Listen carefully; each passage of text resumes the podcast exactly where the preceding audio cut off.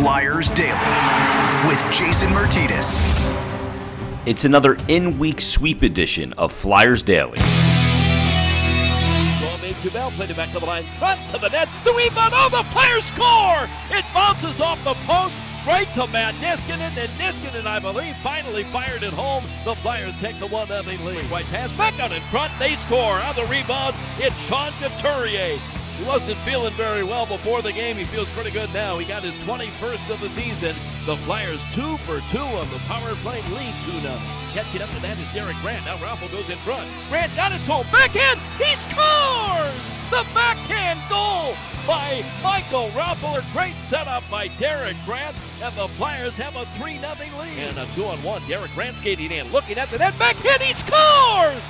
What a game for Derek Grant. Set up a shorthanded goal late in the first period and now has his first goal in the Flyer uniform. Voracek to it in front. They score! Deflected by Konecny in front. And Travis Konecny restores the four goal Flyer lead with his 23rd of the season. Philadelphia leads 5 to 1 and ultimately a 5 3 victory for the Flyers. They do three weeks in a row, what is very difficult at this time of year to do against opponents that are vying for playoff positioning, as were the Columbus Blue Jackets, as were the Florida Panthers, as were the New York Rangers. They beat a team twice in a week in home and home situations, and the Flyers come out with a very, very important two points, put themselves within one point of the Capitals with the win, but the Capitals did get a win on Sunday evening, and uh, that is the who's up next on the Flyers schedule. The Caps beat the Wild four to three on Sunday evening. Welcome to your Monday edition of Flyers Daily. Oh, the week that was, it was a great week for the Philadelphia Flyers. All wins, all games, two points in all of them. None of them went to the extra session, and the Flyers capitalized this week on some uh, in the standings in a big way, and they also end up uh, putting themselves just in prime position here for the final couple weeks of the regular season, the final full month of the regular season, the month of March in this last week alone, they beat Columbus last Saturday four to two.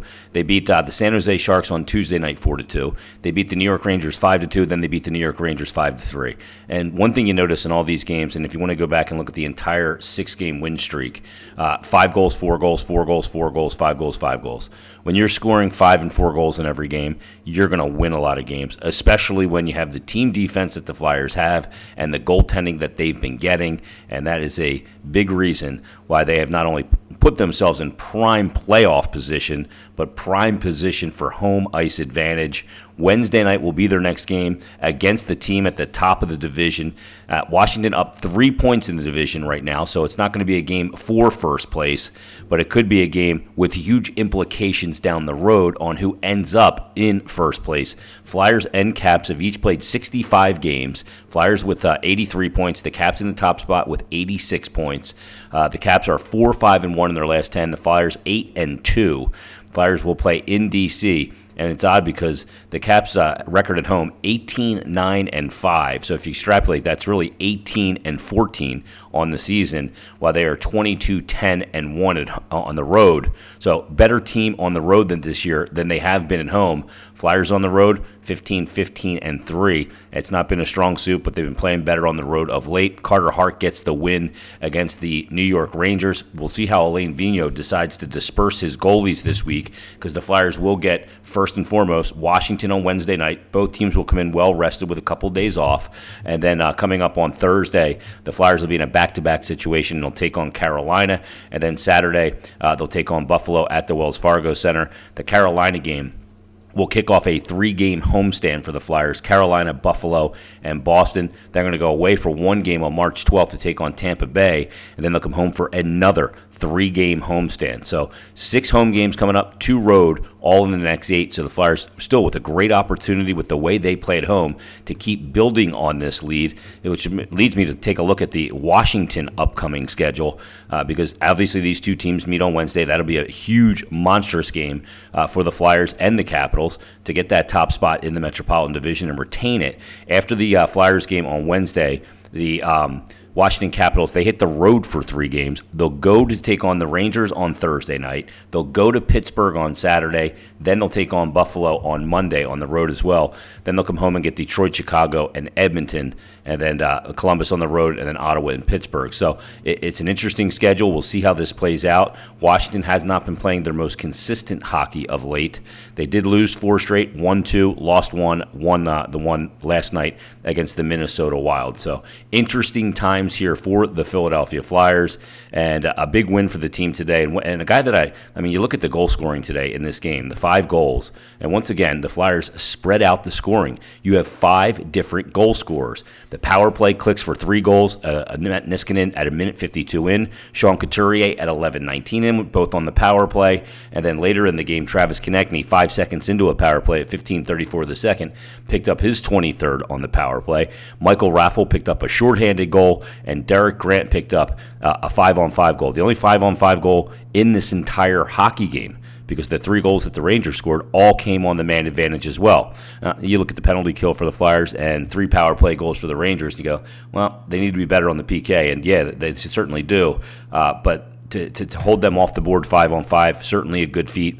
And Derek Grant, who assisted on Michael Raffl's shorthanded goal, really made the play made the play in the D zone, uh, got it up the ice, and then sent a nice pass to Raffl, who did a great job uh, kind of locking Henrik Lundqvist up on the goal for the shorthanded goal, his seventh of the season. And then early in the second period, a minute 23 in, Derek Grant just makes a great offensive play, picks up his 15th goal of the season, first as a flyer, and you saw the skill set that he possesses to be able to, to score that kind of goal. And that's the depth scoring that we talk about with the Flyers, which makes them so much more.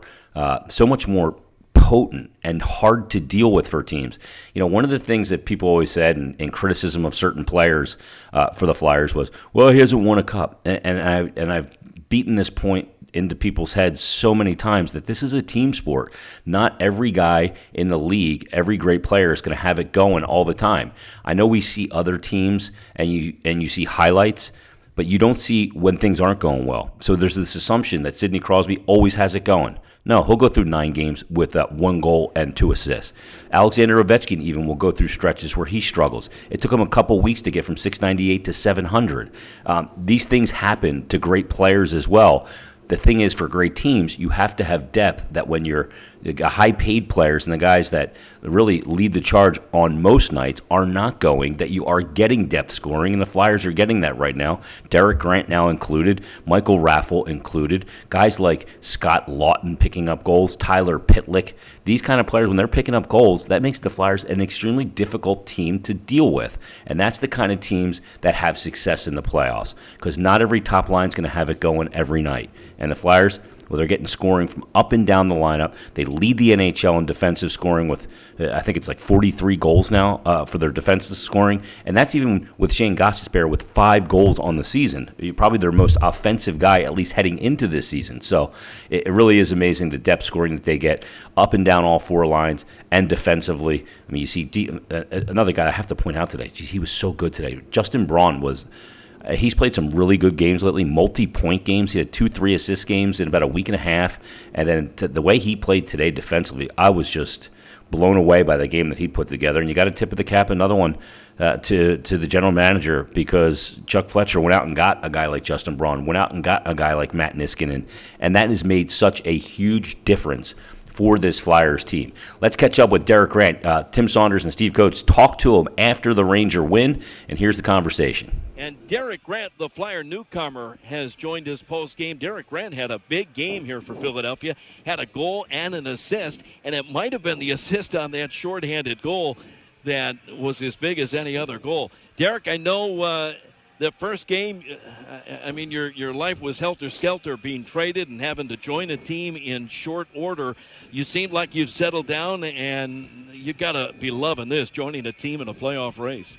Yeah, no, absolutely. It's uh, it's what we all want to play for this time of year, and uh, it's a lot more fun, that's for sure.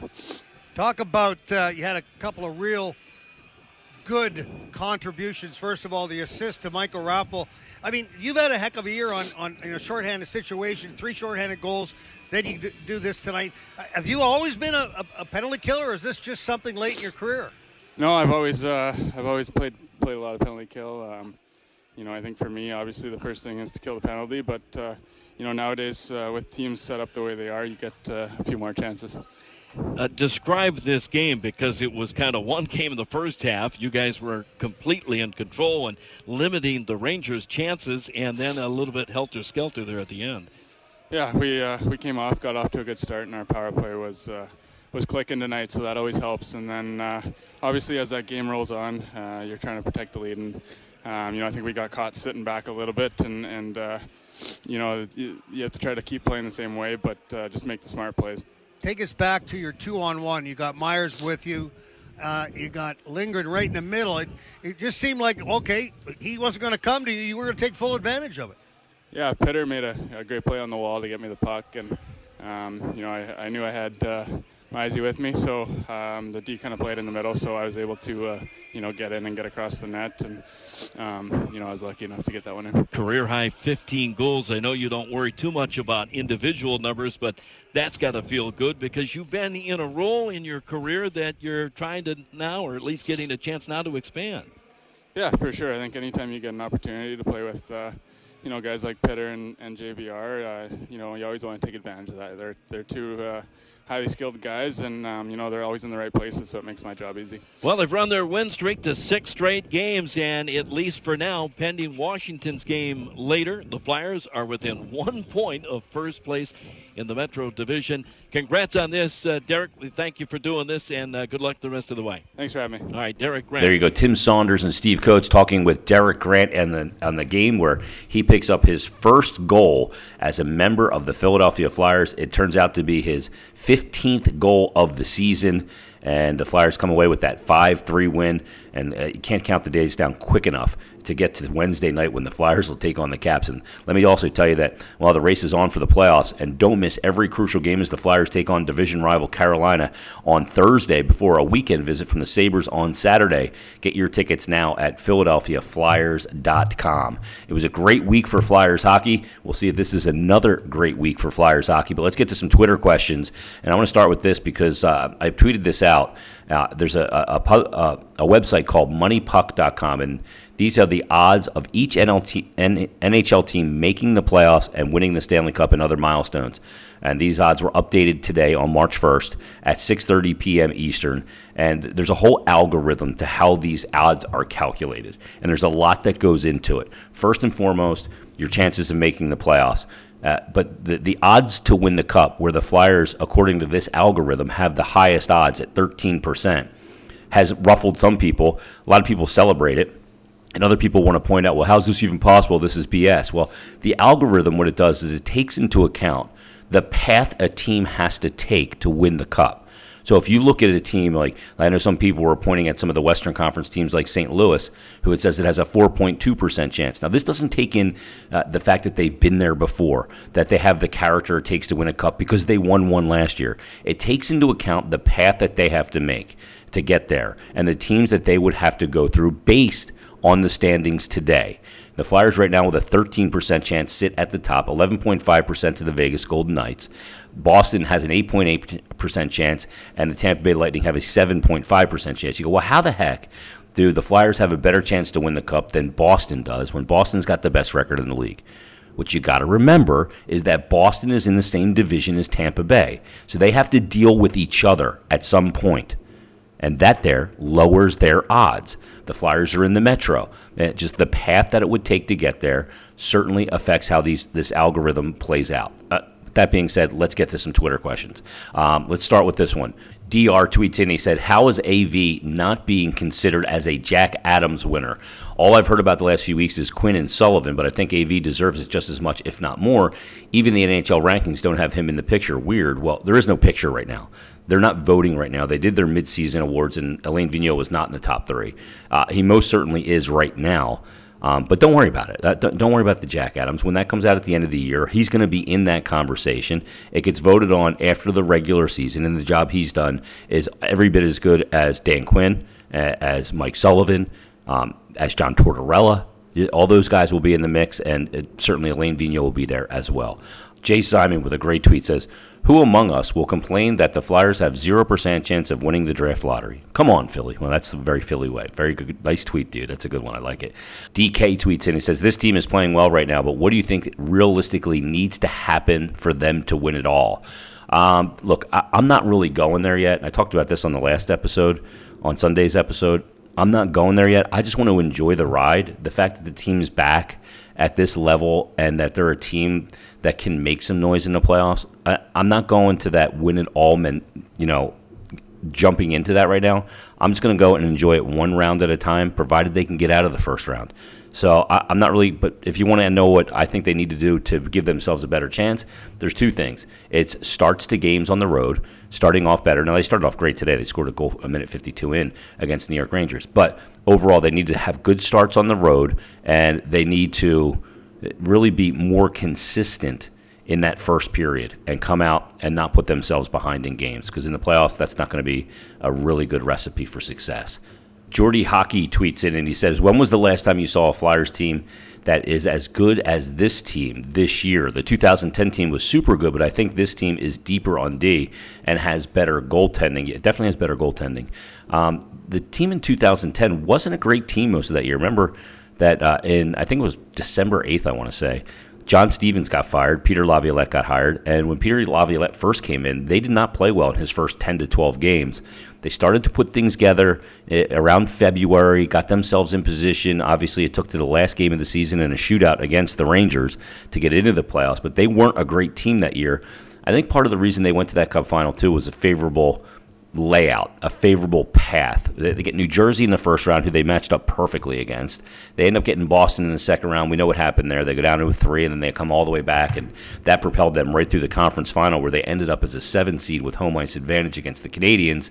And the Canadiens were just gassed at that point after taking out Washington in the first round and getting to the conference final. Eventually, a round later, and then they get up obviously against the the Chicago Blackhawks, but. Um, I think this team probably is better than that team. It's not saying I'm not saying that they're going to go to the cup because they're better right now. They're also a lot more inexperienced. That team didn't have a lot of experience either, except for a guy like Chris Pronger. But that being said, uh, this team, it, I think it probably, if you're looking at it on paper, and on paper doesn't mean a damn thing, but on paper probably is better than that team. Maybe 2012. That's that, that was a really good Flyers team as well. All right, last Twitter question, real quick for this uh, episode on Monday. Uh, Jeff tweets in. He says, "Hey Jason, quick question for the pod." He sent me a DM. My DMs are open on uh, Twitter, by the way, at Jason Mert. He goes, "I was at MSG today, and as you know, there were tons of Flyers fans there. Do you think the players notice that when they go in on the road, that there's a lot of fans there? From what I can tell, Flyers fans travel as many as any fan base in the NHL, especially to the three New York area teams. Thanks in advance to keep up the great work." Yeah, um, Jeff, I absolutely they do know. Uh, yeah, I, I've talked to them about it. They've mentioned it that when they go into a building and you see, it's so easy to spot Flyer fans. It's so easy to spot Philly fans anywhere. First and foremost, all Philly sports fans are loud and crazy, so it's easy. They're always vocal, so it's easy to hear them and spot them. Not only that, but a Flyers jersey amongst another crowd with that big orange sweater, yeah, uh, they're going to know they're there, and they absolutely do. And I think it is very. I think they think it's very cool, and it's great to see that kind of support. So, uh, yeah, to answer your question, they absolutely do know when those fans are in the stands, without question. All right, that's going to put a wrap on Monday's episode of Flyers Daily. Hey, everybody, this has been awesome doing this every day. We're going to continue doing it every day until who knows when. If that uh, algorithm is correct, we'll be going into June. We all hope that's the case. I know you do, just like I do.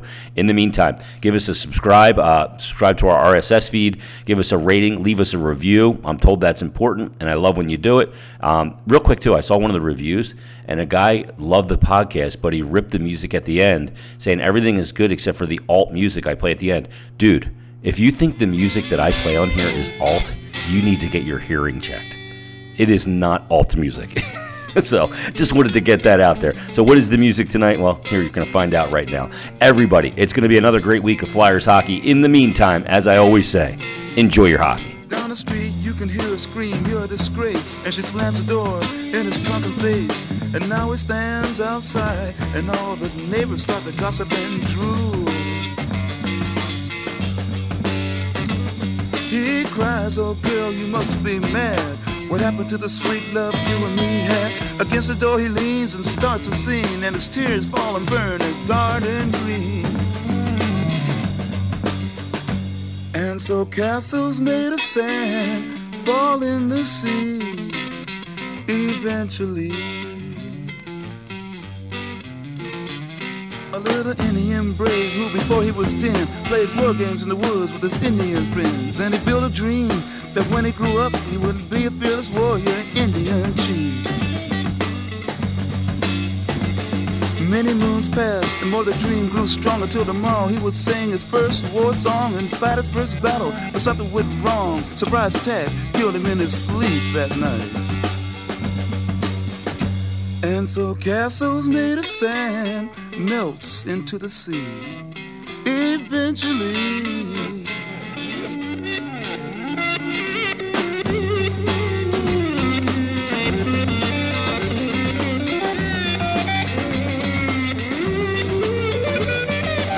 Was a young girl whose heart was a frown cause she was crippled for life and she couldn't speak a sound and she wished and prayed she could stop living. So she decided to die. She drew a wheelchair to the edge of the shore and to her legs she smiled you won't hurt me no more. But then a sight she never seen made her jump and say look a golden winged ship is passing my way. And it really didn't have to stop. It just kept on going and so castles made of sand slips into the sea eventually.